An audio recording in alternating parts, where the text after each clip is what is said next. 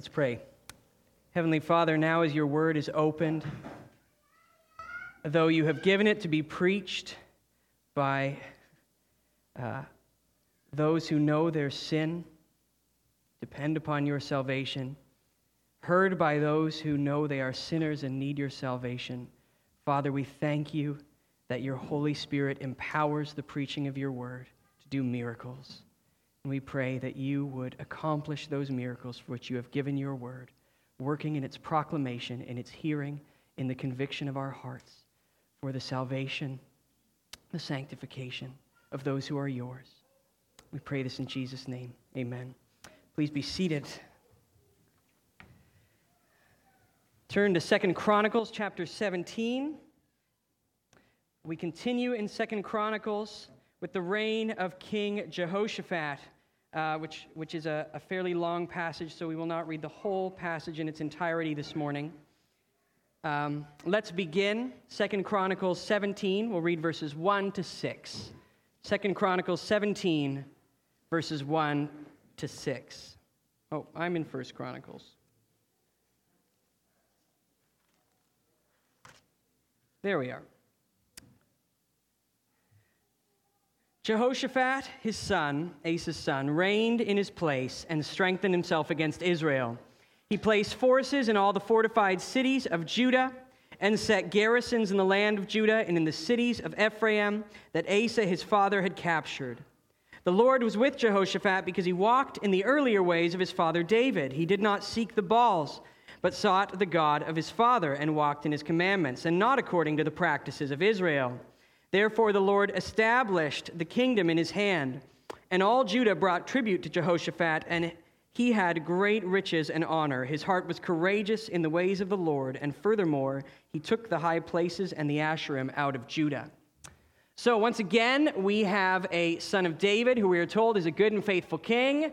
Breathe a sigh of relief. This, here, he's even compared to David in the introduction. The chronicler begins his account, you can see, by drawing this stark contrast between Jehoshaphat and Judah and the northern kingdom of Israel. We see how Jehoshaphat was strengthened against them. We see that he's not behaving like they are, he's not uh, leading his people to worship the Baals. Of course, these two nations are kin, they have a blood relationship. Yet the, the inhabitants of Judah, they, they did long for the Israelites to repent, to return to God, and they, they rejoiced when they did. But at this time, we know that the northern kingdom of Israel is embroiled in the worship of Baal, all kinds of idolatry, acknowledging God in their own way, but happily rejecting him in their sin. And during the reign of Jehoshaphat, Israel is being ruled by perhaps its most notorious king, King Ahab. Because Chronicles focuses particularly on the line of David, we don't get that thorough picture of Ahab that we find in the book of Kings. We don't see Jezebel. We don't see this contest between Elijah and the priests of Baal. So, this gives us an interesting picture of Ahab when he sort of walks into this story as a fully formed side character, a picture of the state of Israel at this time, and a contrast that we are meant to draw with Jehoshaphat, who is reigning in Judah. So, let's meet Ahab in chapter 18, verses 1 to 27.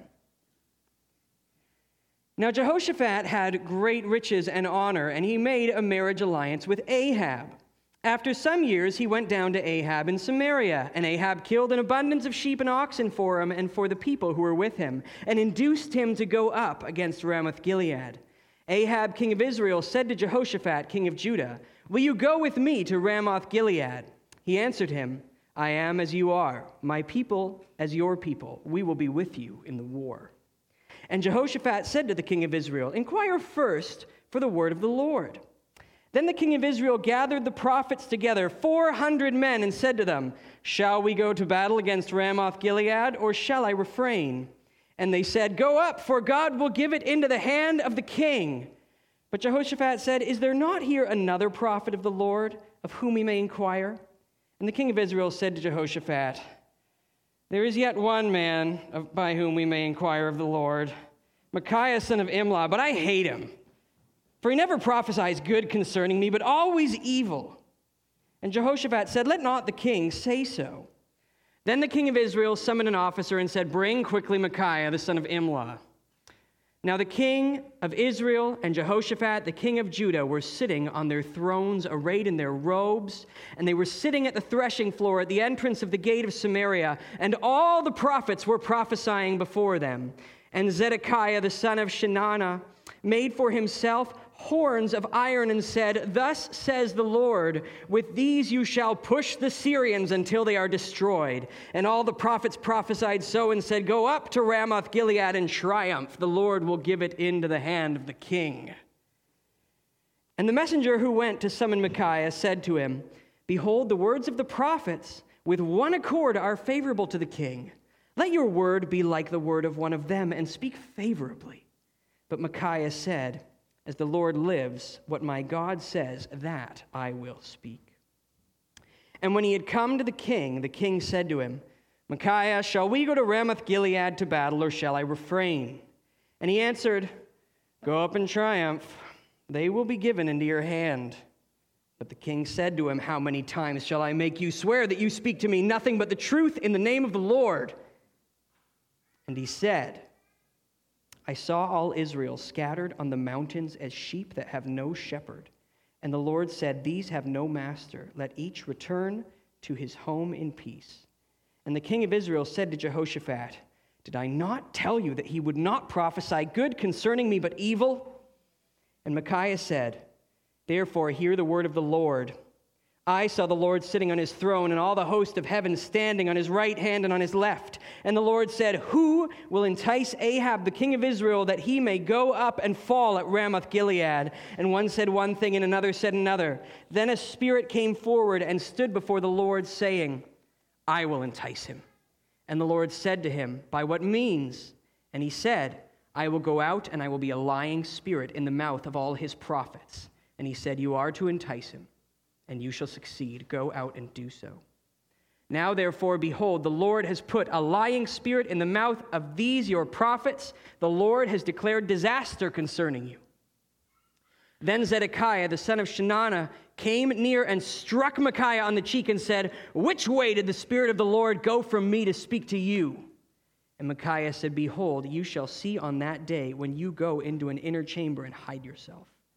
And the king of Israel said, Seize Micaiah and take him back to Amon, the governor of the city, and to Joash the king's son, and say, Thus says the king, Put this fellow in prison and feed him with meager rations of bread and water until I return in peace. And Micaiah said, If you return in peace, the Lord has not spoken by me. And he said, Hear all you peoples. Thus far, the word of the Lord. So here we have a very striking episode. Jehoshaphat has made a marriage alliance with Ahab, and then he goes to Israel, and Ahab wines and dines Jehoshaphat, and then he pleads with him to go with him to battle. And Jehoshaphat responds, I am as you are, my people as your people. We will be with you in the war. But first, Jehoshaphat desires that they would seek the word of the Lord before going to battle. He is treating Ahab here like his spiritual kin. Let's inquire the Lord together. Let's hear it together. Let's make a choice together and act together based on what the Lord tells us. So Ahab calls out 400 prophets, and it becomes pretty apparent right away that these men have a lot more in common with actors than with prophets. They come out and they've got their victory songs already prepared. And there's this beautiful scene with the king sitting in splendor over the city, and the prophets are dancing around them. And Zedekiah's made these horns and he's performing their conquest against Syria. And Jehoshaphat is a little bit suspicious. I think it's pretty apparent to him right away that he is surrounded by this chorus of professional bootlickers. And this suspicion only increases as he says, Is there anyone else that we can ask the word of the Lord from? And I don't know about you, but I have to remind myself regularly when I'm reading uh, the, the words and the actions of Ahab, I have to remind myself that this is likely a, a really tall, imposing, warrior like, uh, you know, kingly, majestic looking man, the type of person who would have held on to power in Israel. Because whenever I hear Ahab talk, it's hard not to imagine a giant, sulky toddler. This sort of like Elmer Fudd looking character, you know? Is there anyone else that we can ask? Yeah, but I hate him. Well, why do you hate him, Ahab? Because he never says anything nice about me. How, do, how does Ahab choose which prophets to listen to? How does he choose which prophets to reject? He asks himself, Are they going to say something nice about me? Are they going to prophesy good things about me? Jehoshaphat even rebukes him for saying this. Can't, you can't say that. This foolishness becomes all the more evident when Micaiah comes. First, he's prepared to go out to Ahab's court. He's prepared like somebody who's been giving their talking points before coming out on a talk show. This is what you're going to say. All the prophets are speaking favorably, you speak favorably too.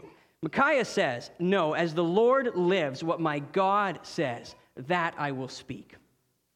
When he's asked to prophesy, first, Micaiah parrots what all of the other prophets have said sarcastically enough that Ahab seems to know right away that he is mocking this, this picture of, of prophecy that is being displayed around him.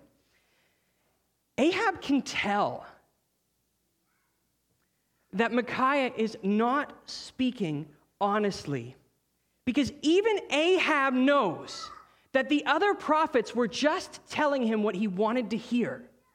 Ahab knows that Micaiah isn't afraid of him, doesn't depend on him like the other prophets. He knows Micaiah has more integrity than the other prophets. So then Micaiah gives him this majestic vision of the heavenly council, where God plans in his sovereignty that a spirit will go and lead Ahab and the prophets to be ruined by their own sin. Their lies will lead to destruction. Their folly, their self flattery will lead them to ruin. It's God orchestrating the loosing of people to the consequences of their own sin, very much like what we see in Romans 1, where Paul says that God gave them up to the lusts of their hearts, to impurity, to the dishonoring of their bodies among themselves. Why did he do this? Because they exchanged the truth about God for a lie and worshiped and served the creature rather than the creator. So, our first point this morning looks at this folly of Ahab. The folly of those who turn to the wisdom of flatterers rather than the Lord is self destructive. The folly of those who turn to the wisdom of flatterers rather than the Lord is self destructive. How does Ahab respond once he knows, once he's, he's, sure that Micaiah has spoken honestly? He's furious. Notice how Micaiah began his prophecy lamenting for Israel lamenting for these people who are scattered like sheep without a shepherd. Their wicked king has abandoned them and is leading himself to their own destruction. How sorrowful he is for these people. And how does Ahab respond? Didn't I tell you he wasn't going to say anything nice about me? He interjects this lament for his people and thinks it's all about him. Ahab enters this story to paint for us this vivid picture of the lunacy into which we descend when we follow the wisdom of our passions rather than God. Ahab is about to go to battle. He could die. His life is on the line. And yet, even when his life hanging in the balance, he is not interested in the truth. He is only interested in his truth. Whatever answer will most flatter his pride. He knows Micaiah is more honest than these paid actors. He doesn't care.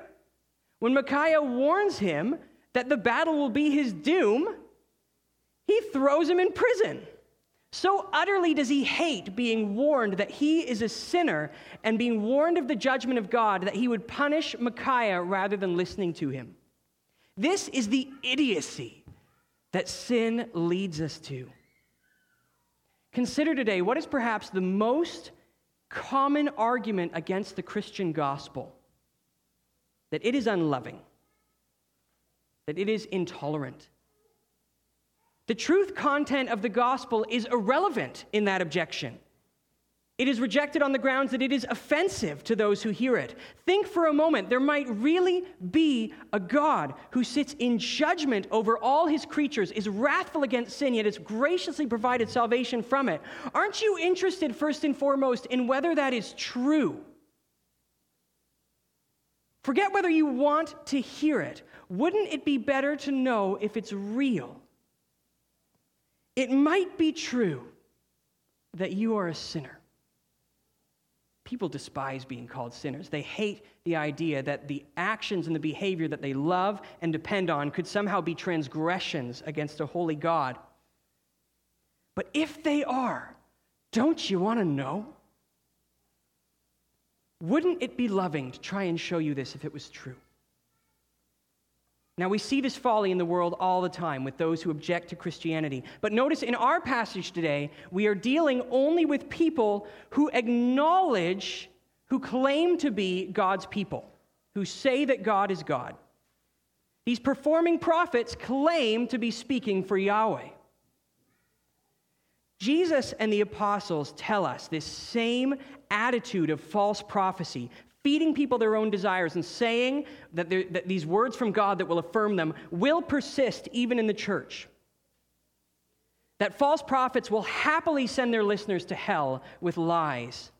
But perhaps more astonishing, there will always be people like Ahab looking for someone who can flatter them instead of speak truth to them. In an age when the church calls itself the opponent of relativism, it is amazing how many Christians define what is true based on what they want to be true. Christian bestseller lists are full of self flattering false prophets. William Paul Young in The Shack, Sarah Young in Jesus Calling literally put words in the mouth of God targeted to say exactly what would most placate you which would most make you feel comfortable where you are. Listen to what Sarah Young claims Jesus himself says through her own pen. This is what she writes as the words of Jesus. Sarah Young's Jesus says, You are on the right path. Listen more to me and less to your doubts. I'm leading you along the way I designed just for you. Therefore, it is a lonely way, humanly speaking. But I go before you as well as alongside you, so you are never alone. Do not expect anyone to understand fully my ways with you, any more than you can comprehend my dealings with others. Did you see what she did there? Sarah Young's Jesus tells her readers that whatever path they are on is right. And that nobody else can understand what God's doing in your life. So if they come and tell you that you might be on the wrong path or that you need to repent, they are de- they're definitely wrong. They don't know what God's doing in your life. How many people have been led like Ahab to their own doom because of false prophecies like those from Sarah Young's Jesus, happily having their sin affirmed, rejecting accountability even to their own destruction because Sarah Young's Jesus said that was okay. Positive affirmation preaching is toxic and pervasive as a poison in today's church. You can certainly go to your prosperity preachers like Joyce Meyer and Joel Osteen, Brian Houston at Hillsong. You can go to the New Apostolic Reformation with men like Mike Bickle at uh, International House of Prayer or Bill Johnson at Bethel Church. There is a whole genre of positive influencer affirmation Christian literature that ranges from totally unhelpful to heretical. Rachel Hollis, perhaps the, the, the, preeminent Christian, calls herself a Christian influencer, wrote a book called Girls Stop Apologizing. And so often, if a credible case is put forward why this so called Christian teaching is false, why it runs counter to God's word, what is the main objection given in support of these teachers? You're so cruel to try and take that away from me. You have no idea how important that author was to me, how much I needed them, how important the music at their church was to me, how much comfort I took from that when I needed it. I need them. The question of whether or not these teachers are lying about God almost becomes irrelevant. The only question is whether they give us that sense of comfort whether they help us feel okay where, where we're at. They give us that gemütlich, that sense of being warm and cozy with their book in the morning and happy in the place that we're at and not needing anyone to tell us to go into a different direction. They leave us like those poor, sick people, those truly sick people who show up at the faith healing stadium shows and get shuffled to the back so that their cons can't be exposed by people who actually need healing. What good to you is a comfortable lie? So take heed of the folly of Ahab. But this story is not ultimately about Ahab, it is about Jehoshaphat. Why does Jehoshaphat still agree to go to battle with Ahab?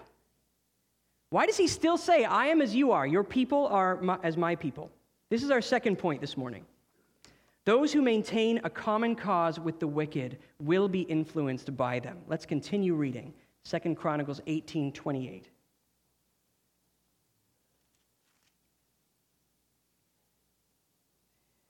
So the king of Israel and Jehoshaphat, the king of Judah, went up to Ramoth Gilead.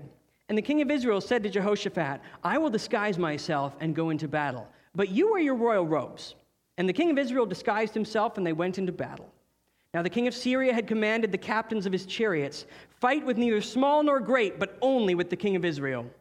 As soon as the captains of the chariots saw Jehoshaphat, they said, It is the king of Israel.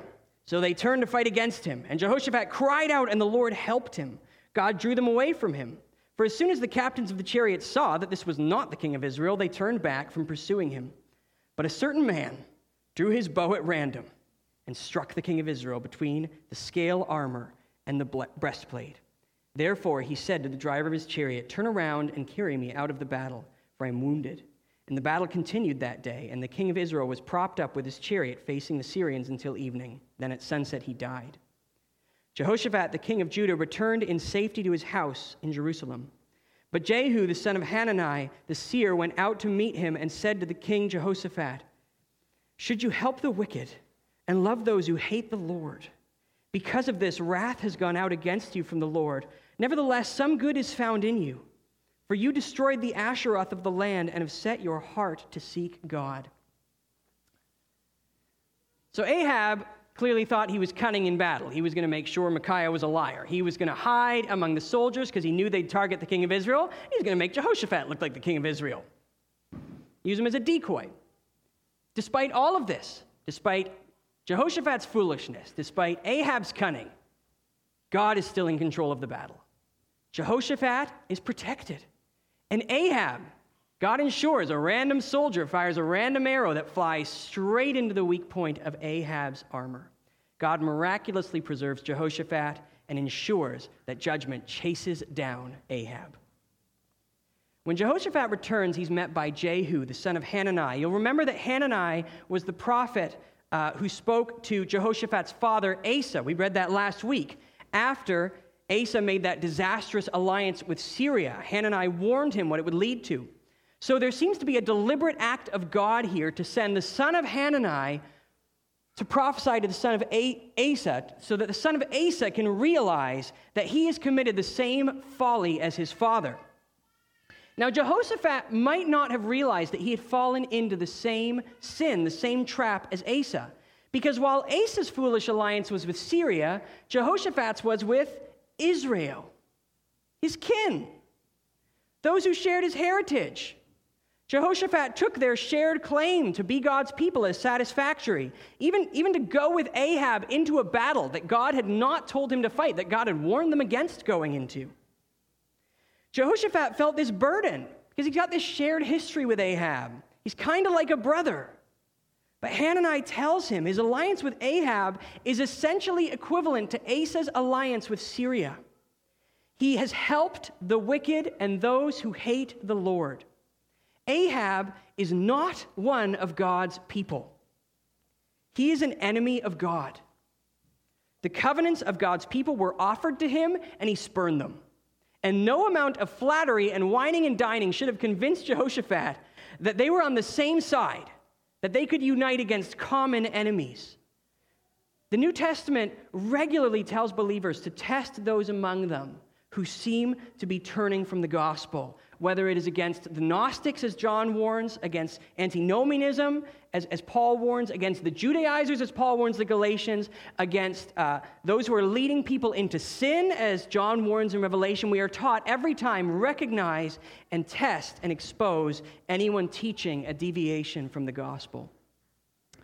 Liberal movements in theology almost always follow the same playbook in the church. They have for centuries. Propose a theologically novel idea, but then say, I am still a Christian holding this theologically novel idea, and for you to cast me out would be divisive. But what God tells us is division, is to reject his word his truth and his gospel. That is division in the church according to God's word. If you bring a football to a basketball game, you cannot tell the other players that they are being divisive for not letting you throw it around as a part of the game. You have to recognize, sorry, but you're not playing basketball. And if, for the sake of not being divisive, we let every player come out and play their own game, one's got a bat, another's got clubs, somebody set up a soccer net and he's going to kick the ball, then we haven't, we haven't just allowed a lot of different versions of basketball to take place. We have made the definition of basketball incoherent. There is no more basketball. And this happens in the church. There is no more gospel. There is no more Christianity. The definition is meaningless. If we do not see deviations from the truth as division, rather than recognizing deviations from the truth as division. Jehoshaphat saw that Ahab was wicked. He had no excuse. He watched him rebuke Micaiah when they knew that Micaiah was speaking truthfully. He knew it was wrong to affirm Ahab and fight his battles with him. Yet he gave Ahab this false sense of kinship. Yeah, you're, you're the same people with the ones who are holding on to the covenant of David, the covenant of Aaron, who were worshiping at the temple. Yeah, you and me, same, same thing. This would have weakened Jehoshaphat and his people's own sense of what made them distinct as those who were holding on to the covenants of God. So let's continue to read what Jehoshaphat does after he is rebuked. Second Chronicles 9, uh, 19, sorry, verse 4. Jehoshaphat lived at Jerusalem, and he went out again among the people from Beersheba to the hill country of Ephraim, and brought them back to the Lord, the God of their fathers. He appointed judges in the land of all the fortified cities of Judah, city by city, and said to the judges, Consider what you do for you judge not for man, but for the Lord. He is with you in giving judgment. Now then, let the fear of the Lord be upon you. Be careful what you do, for there is no injustice with the Lord our God, or partiality or taking bribes. Moreover, in Jerusalem, Jehoshaphat appointed certain Levites and priests and heads of families of Israel to give judgment for the Lord and to decide disputed cases. They had their seat at Jerusalem, and he charged them Thus you shall do in the fear of the Lord, in faithfulness and with your whole heart. Whenever a case comes to you from your brothers who live in the cities concerning bloodshed, law, or commandment, statutes, or rules, then you shall warn them, they may not incur guilt before the Lord, and wrath may not come upon you and upon your brothers. Thus you shall do. You will not incur guilt. And behold, Amariah, the chief priest, is over you in all matters of the Lord. And Zebadiah, the son of Ishmael, the governor of the house of Judah, and in all the king's matters. And the Levites will serve you as officers. Deal courageously, and may the Lord be with the upright.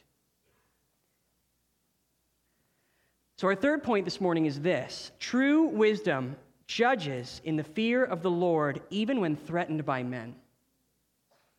True wisdom judges in the fear of the Lord, even when threatened by men.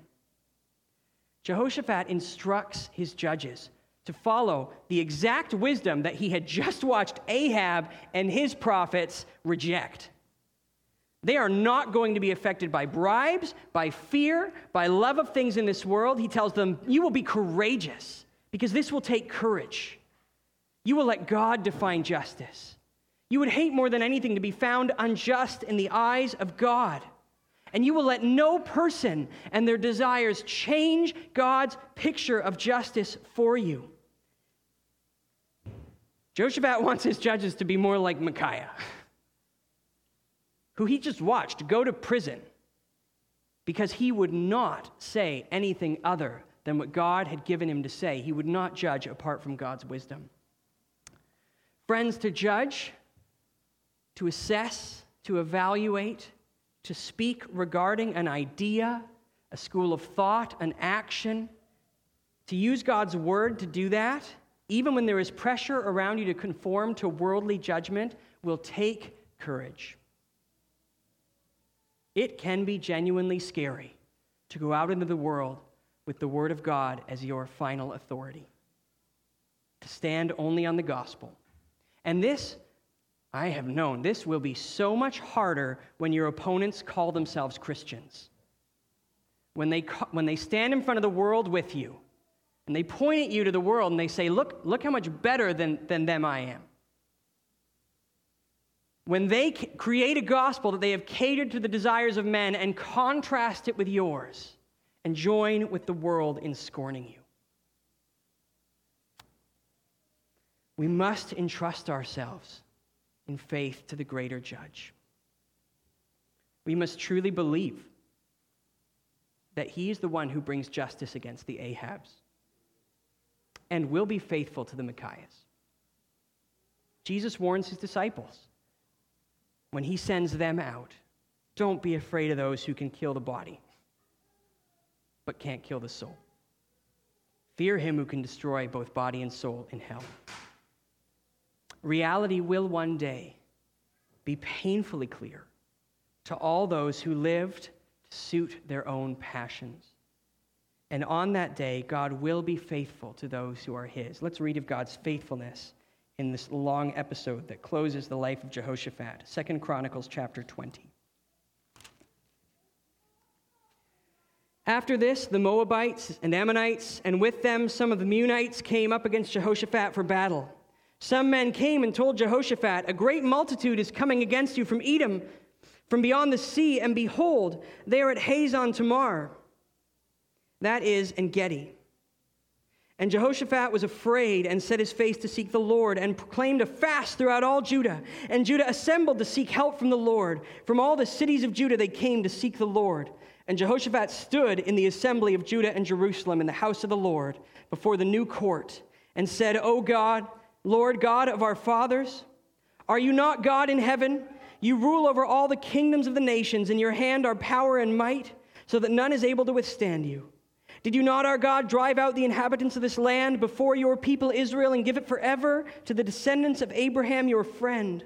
And they have lived in it and have built for you in it a sanctuary for your name, saying, If disaster comes upon us, the sword, judgment, or pestilence, or famine, we will stand before this house and before you, for your name is in this house, and cry out to you in our affliction, and you will hear and save. And now behold, the men of Ammon and Moab and Mount Seir, with whom whom you would not let Israel invade when they came from the land of Egypt, and whom they avoided and did not destroy. Behold, they award, reward us by coming to drive us out of your possession, which you have given us to inherit. O our God, will you not execute judgment on them? For we are powerless against this great horde that is coming against us. We do not know what to do, but our eyes are on you. Meanwhile, all Judah stood before the Lord with their little ones, their wives, and their children, and the Spirit of the Lord came upon Jahaziel, the son of Zechariah, son of Benaiah, son of Jeiel, son of Mattaniah, a Levite of the sons of Asaph, in the midst of the assembly. And he said, Listen, all Judah and inhabitants of Jerusalem, and King Jehoshaphat. Thus says the Lord to you. Do not be afraid and do not be dismayed at this great horde, for the battle is not yours, but God's. Tomorrow go down against them. Behold, they will come up by the ascent of Ziz. You will find them at the end of the valley east of the wilderness of Jeruel. You will not need to fight in the battle. Stand firm, hold your position, and see the salvation of the Lord in your behalf. O Judah and Jerusalem, do not be afraid, do not be dismayed. Tomorrow go out against them, and the Lord will be with you. Then Jehoshaphat bowed his head with his face to the ground, and all Judah and the inhabitants of Jerusalem fell down before the Lord, worshiping the Lord.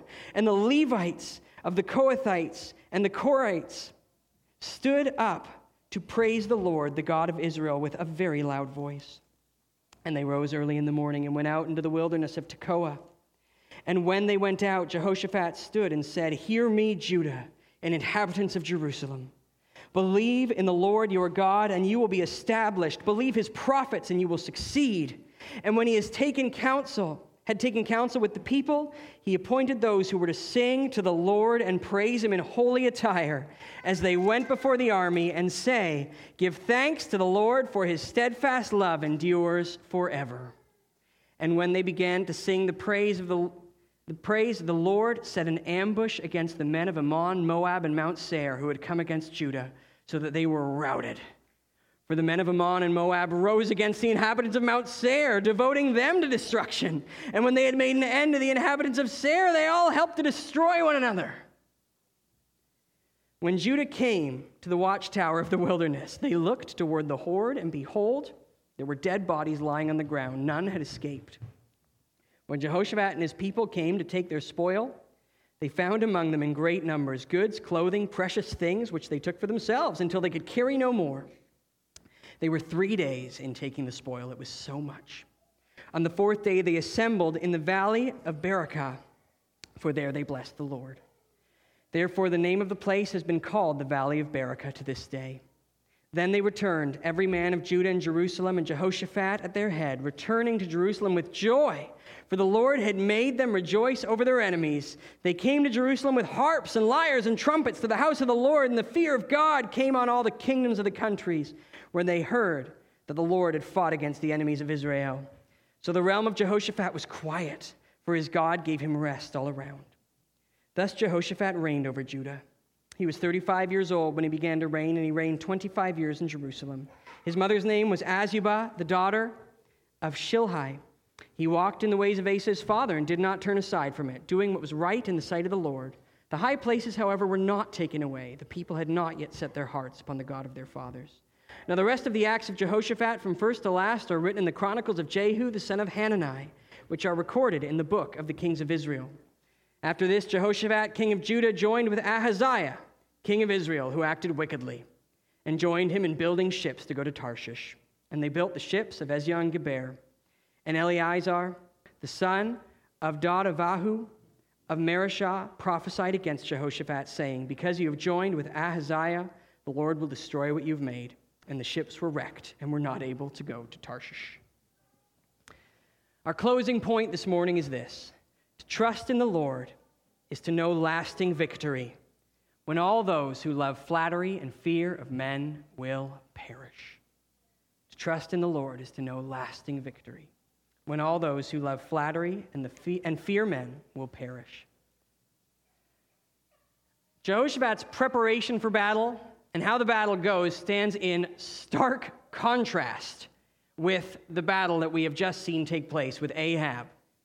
When Ahab carts out these paid prophets when they're asked for, instead, Jehoshaphat goes to seek the Lord in the temple, which was dedicated as the place where God's people could call out to him. While Ahab tells his prophets to flatter him, to say what he wants to be true, Jehoshaphat comes humbly before God. He seeks to know what God would say. He genuinely believes that only victory can come from God. And he's going to trust whatever God says, and he will give God glory for what is true. And so, just as God did with Micaiah, again he raises up a true prophet who speaks for the Lord. Jahaziel says, You will not need to fight in this battle. Stand firm, hold your position, and see the salvation of the Lord on your behalf, O Judah and Jerusalem. Do not be afraid, do not be dismayed. Tomorrow go out against them, and the Lord will be with you. Then, in the battle, as was true in Ahab's battle, the prophet was right. God controls the outcome. In Ahab's battle, God's sovereign plan was to preserve Jehoshaphat despite his folly and to punish Ahab. In this battle, God lets his people watch him get glory by triumphing over every last enemy, watching them destroy each other before they even get there. The chronicler then ends his account of Jehoshaphat with a short episode of another foolish alliance with Israel. Because the Bible is history. These aren't little morality tales where the hero learns his lesson and then he lives happily ever after. Jehoshaphat is a man. He is not the coming Messiah. He makes the same mistake twice. Indeed, his marriage alliance with Ahab, we are going to see, has perhaps worse consequences for Judah than anything else that he has done in his lifetime. Jehoshaphat shows us the fallibility of men who desire to be faithful and judge righteously. He was weakened by flattery, he was wooed by this sense of kinship. we we see this many times in church history. Those who we would otherwise call faithful, many wise, faithful teachers, have been weighed down in this particular area. They've been so desirous to ecumenically welcome, to not be cruel in the face of those who have rejected the gospel, that they have publicly showed them affinity and kinship, which has led many people astray. There have been ecumenical movements in this past century that have even seen prominent teachers publicly affirm the Catholics as, as having their differences, but at least affirming the same gospel. And this opened the door for many, many Protestants to be drawn in and say, well, if, if they're the same thing, I'm going to go where all the pomp and the artistry is, and that emotional, fulfilling sense of tradition. Phrases like the moral majority or the Judeo Christian ethic can very quickly lead to a false sense of kinship with those who do not fear the Lord or love the gospel. And this has confused many Christians on what the gospel is, on who they are in relation to the world, who they are in relation to God. Brothers and sisters, to bestow on any, anyone that we want to kinship, to give them the name of brother, weakens our own understanding of the gospel and our own love of it, and will harm those who we want to teach it to. Jesus tells us there are many ways to destruction. The way of the world is wide. It is wide enough for the degenerate sinner who publicly flaunts the rejection of God and for the moral pseudo believer with whom we want to feel a sense of kinship. But the door of life is narrow. It is as narrow as the true gospel, as the name of Jesus Christ died for our sins and risen from the dead, taking the wrath of God and giving us his righteous robes, the place of sons, so that we might inherit what he deserves in heaven forever with God.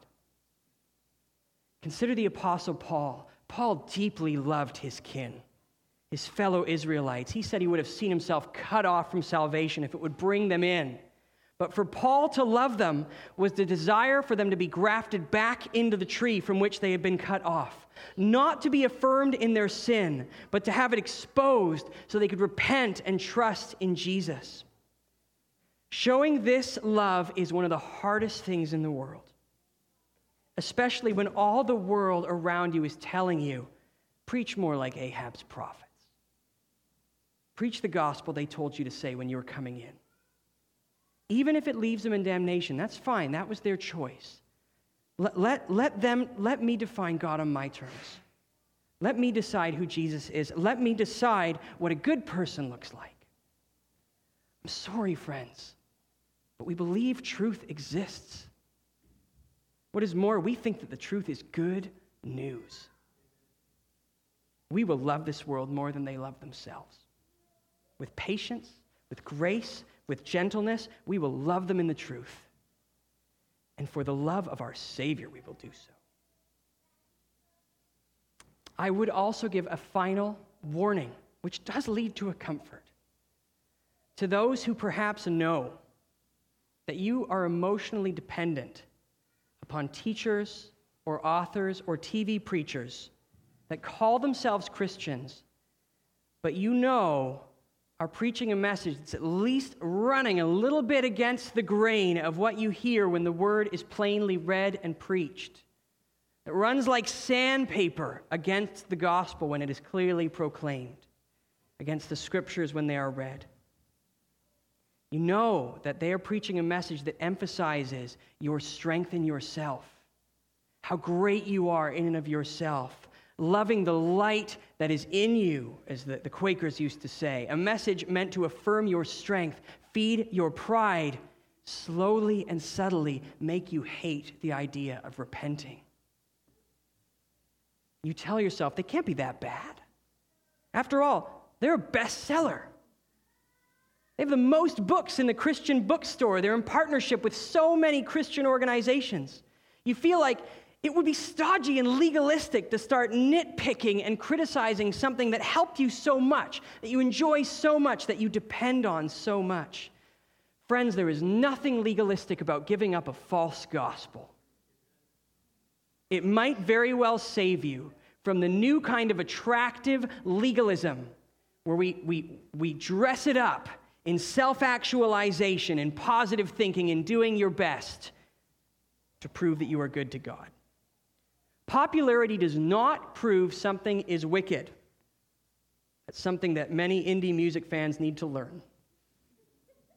But Scripture does give us many examples to show us that lies will often be popular, that many will flock to them. Popularity does not prove something is sound.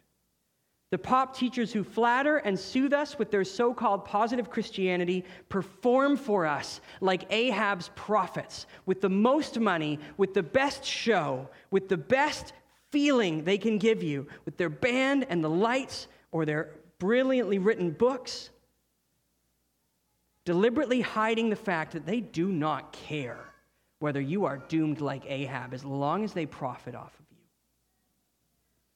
I know giving up teachers who have flattered you and filled up your sense of self can be like quitting an addiction. But that comfort that is found in the truth and the gospel, that's lasting comfort. That is real comfort. That is peace with God.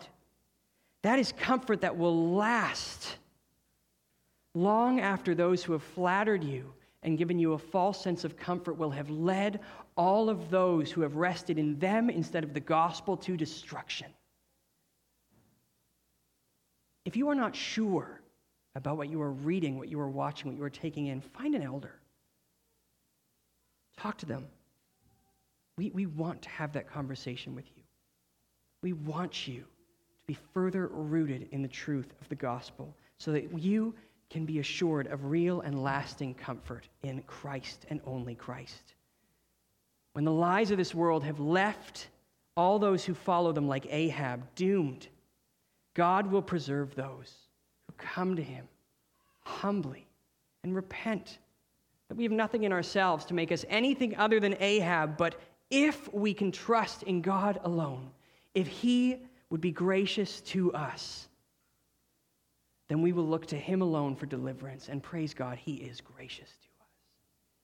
He sent his only perfect Son to take our place, that we could be kept and held eternally as his own. As Jehoshaphat received deliverance, so does Christ deliver everyone who is his and holds on to them their whole lives, even as we face the strongest, the boldest, the angriest of foes rooted in the things of this world. So do not fear them. Keep your hope in the promises of Jesus.